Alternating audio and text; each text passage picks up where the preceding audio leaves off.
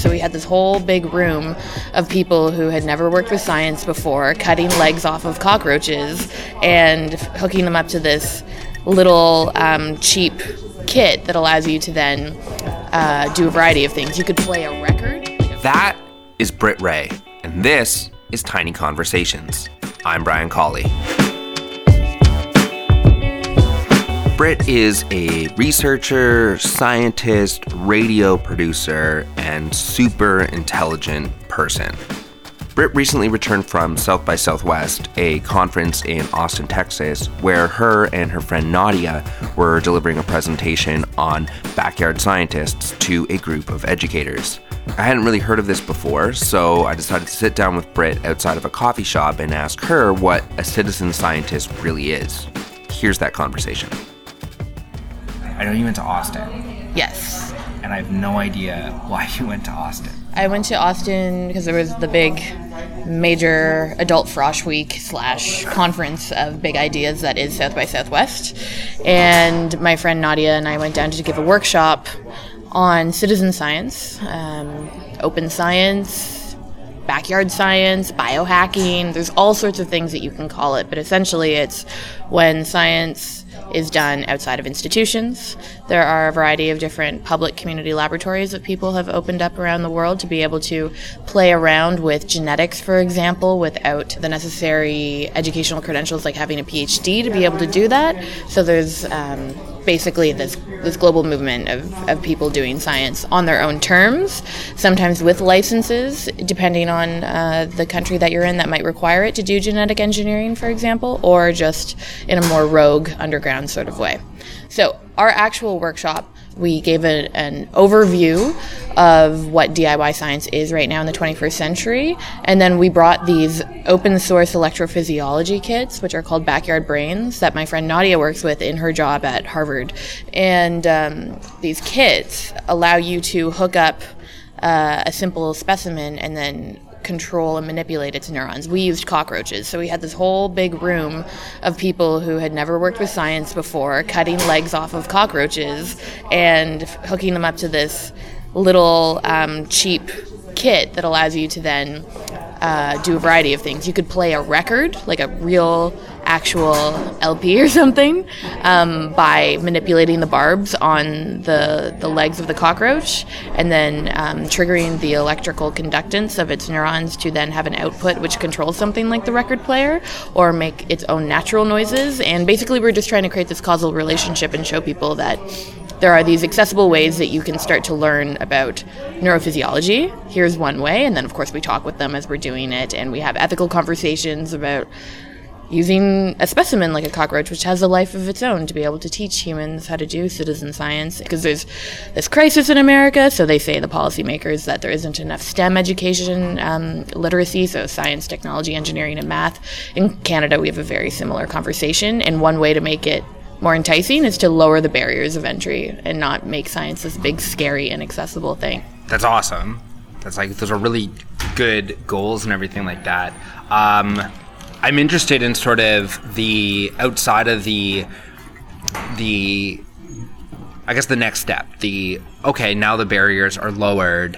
What's sort of the bigger goal beyond that? Like what does lowering the barriers to entry hopefully result in?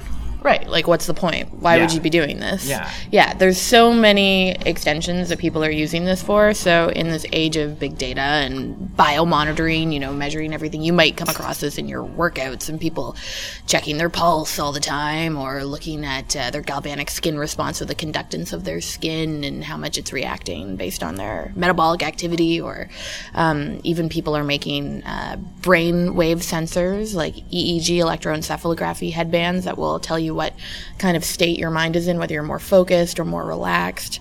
Um, and a lot of these citizen science initiatives are part of this movement of like the quantified self. So using big data that we can track and lift off of our bodies are these natural processes that are invisibly happening all the time, but then being able to have some sort of insight about our internal states and then potentially control them to a certain extent for optimal uh, living. You know, you want to be able to have a choice as to when you're feeling more relaxed or more concentrated. And sometimes through citizen science initiatives that are actually hooking you up with these biomonitoring kits, people are starting to make those choices in their lives. Um, but it's environmental sensing. Say you've got a lake in your neighborhood that you are worried has some pollutant coming into it from a corporation nearby, by having DIY um, spectrometers that can measure contaminants or any sort of material in certain samples, you can then start to trace um, over time how a certain tailing pond or like water pool is changing and then be able to upload that and share it with other citizen scientists and work on each other's um, you know research to be able to make a dent or make a claim. Yeah, it's, it's what's interesting is as you're as you're sort of saying all this, I'm thinking about uh, myself, and I've realized, oh, I've just kind of casually and organically fallen into a category of activity that I didn't even know I fell into, which is, as you put it, um, a citizen scientist. Because on my phone, I've recently been monitoring all of my activities. And one of the things that, um, which is very unique for me, and I think maybe this is possibly because I'm not a, a, traditional scientist, is the idea of collecting a bunch of data without really having some sort of this is what I'm trying to figure out at the end of it. I'm like, okay, I'm collecting all this stuff, but I'm not 100% sure why mm-hmm. I'm doing it. Right. Yeah, absolutely. And that's a huge part of the scientific process. It's it's an open-ended kind of emergent thing that starts to happen, you might have a hypothesis, but along the way, you're finding all these splits in the roads from your discoveries that are going to lead you in another direction. Much like when you're going to create a piece of art, you know, you might start improvising with what arises out of all the like small micro movements that you make on your canvas, and then all of a sudden it's something that you didn't expect to happen. But you can't at the outset necessarily claim that you're you're going to know where these experiments take you, and that's an important creative force that does lead to discovery. I mean, citizen science is not something to hype up. I'm not trying to say it's remarkable or revolutionary. It's exciting because it's it's it's a return to the backyard scientist, to that leisurely Sunday scientist, which eventually does amass a particular type of knowledge which is valuable. And so there's a lot of hype around citizen scientist as though it's some sort of really sexy new education strategy. It's always been there, but now it's happening with more purpose and more politics around changing the barriers to entry of science.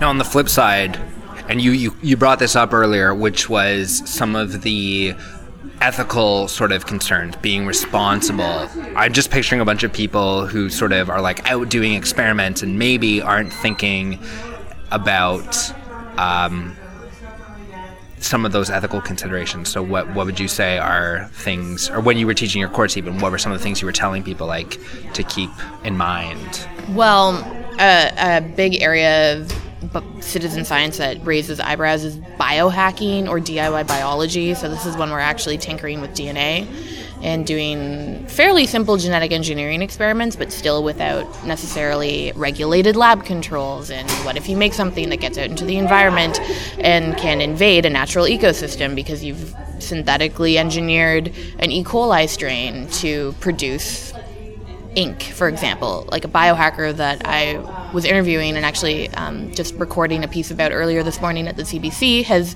been working in a squat outside of Paris, in the suburbs of Paris, um, that he's turned into a do it yourself biological laboratory. And his project at this stage is not involving genetic engineering. What he has done is harvested um, large amounts of these bacteria that produce ink that are found naturally in South America, and they produce this pigment, and he's turned it into an ink that you can siphon off, and he's trying to construct a pen, a bioreactor pen, so that you feed the pen and as a result, the bacteria produce the ink for you, and you never have to change your ink cartridge.